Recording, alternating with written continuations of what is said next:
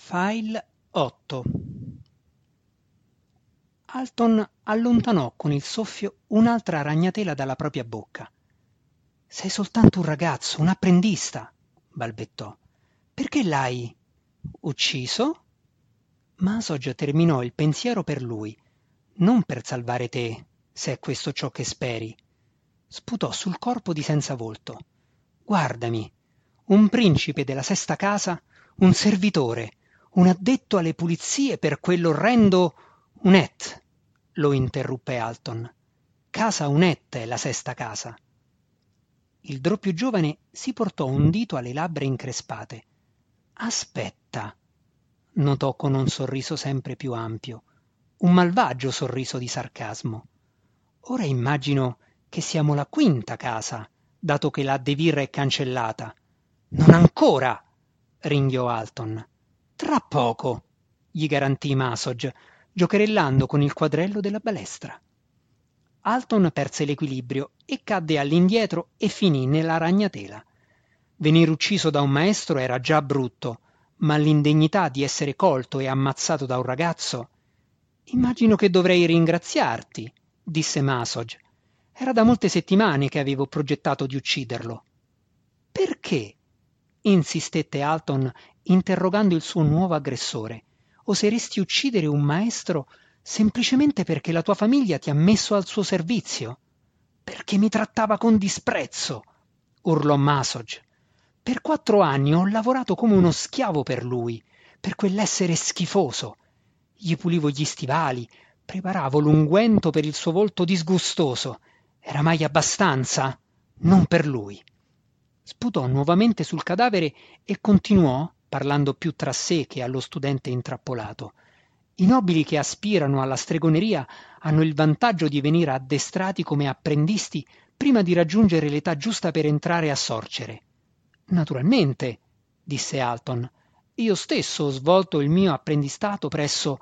Aveva intenzione di tenermi fuori da sorcere, divagò Masog, ignorando completamente Alton mi avrebbe invece costretto a entrare a Melì Magtere la scuola dei combattenti, la scuola dei combattenti.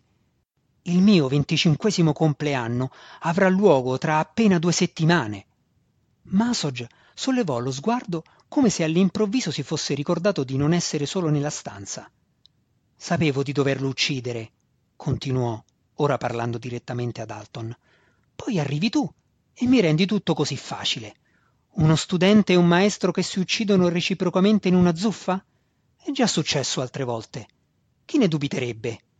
Quindi immagino di doverti ringraziare, Alton De Vir di nessuna casa che valga la pena di nominare, lo punzecchiò Masog, con un inchino ampio e profondo. Prima di ucciderti, intendo. Aspetta, gridò Alton. A che scopo uccidermi? Alibi. Ma hai già il tuo alibi e possiamo renderlo più credibile. Spiegati, disse Masog, che dichiaratamente non aveva particolare fretta. Senza volto era un mago d'alto livello. Le ragnatele non sarebbero svanite con molta facilità. Liberami, disse seriamente Alton. È possibile che tu sia così stupido come ti definiva senza volto? Alton prese l'insulto stoicamente. Il ragazzino aveva la balestra. Liberami in modo che possa assumere l'identità di senza volto, spiegò. La morte di un maestro genera sospetti, ma se nessun maestro viene ritenuto morto. E che facciamo di questo? chiese Masog prendendo a calci il cadavere. Brucialo, disse Alton mentre metteva a fuoco il suo piano disperato. Fingi che sia Alton De Vir. Casa De Vir non esiste più, perciò non ci sarà alcuna rappresaglia nessuna domanda. Ma Asog sembrava scettico. Senza volto era praticamente un eremita, rifletté Alton, e io mi accingo a prendere il diploma. Certamente posso occuparmi dei semplici compiti dell'insegnamento di base, dopo trent'anni di studio. E che cosa ci guadagno? Alton lo guardò con aria stupefatta, quasi affondando tra le ragnatele come se la risposta fosse ovvia un maestro di sorcere da considerare come guida, uno che possa facilitarti la strada nei tuoi anni di studio. e uno che possa eliminare un testimone non appena gli farà comodo, aggiunse astutamente Masog. E poi quale sarebbe il mio vantaggio? replicò con impeto Alton. Quello di mandare in collera a casa Unet, quinta in tutta la città, io che non ho famiglia alle spalle?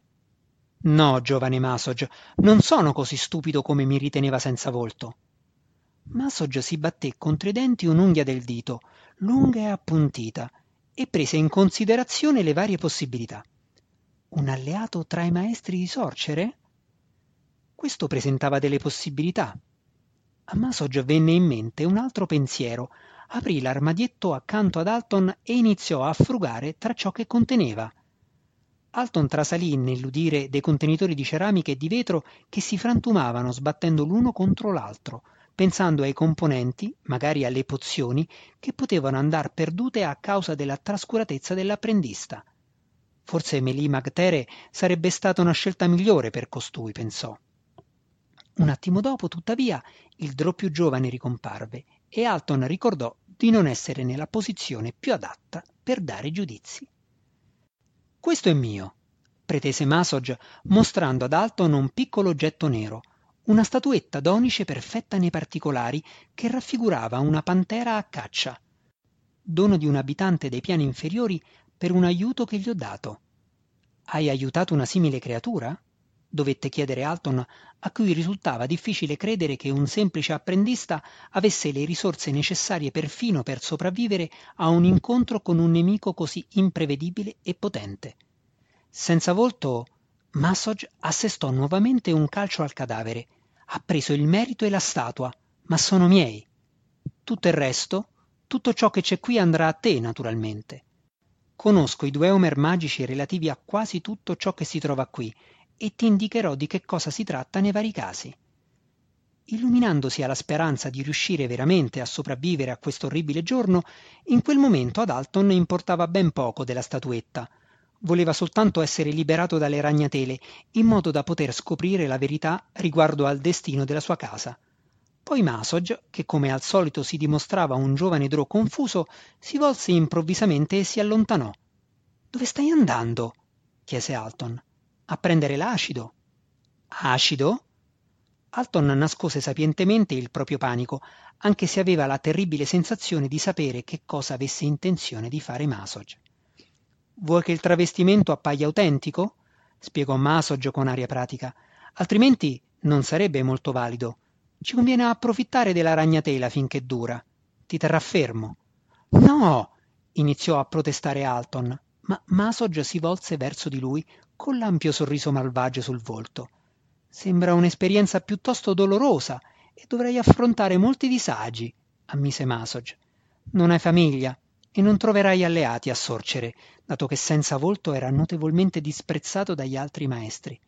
Sollevò la balestra a livello degli occhi di Alton e introdusse un'altra freccia avvelenata. Forse preferisci la morte. Prendi l'acido, gridò Alton. A che scopo? lo stuzzicò Masog agitando la balestra. Per quale motivo vuoi vivere, Alton De Vir di nessuna casa che valga la pena di nominare? Vendetta, sogghignò Alton, e la pura ira del suo tono bloccò il sicuro Masog. Questo non l'hai ancora imparato, anche se ti capiterà, mio giovane studente, ma nulla nella vita conferisce una motivazione più forte della sete di vendetta. Masog abbassò la balestra e guardò con rispetto il drò intrappolato quasi con paura. Tuttavia l'apprendista Unet non poté apprezzare la gravità di quanto proclamato da Alton finché quest'ultimo non ebbe chiesto, stavolta con un sorriso impaziente sul volto, prendi l'acido.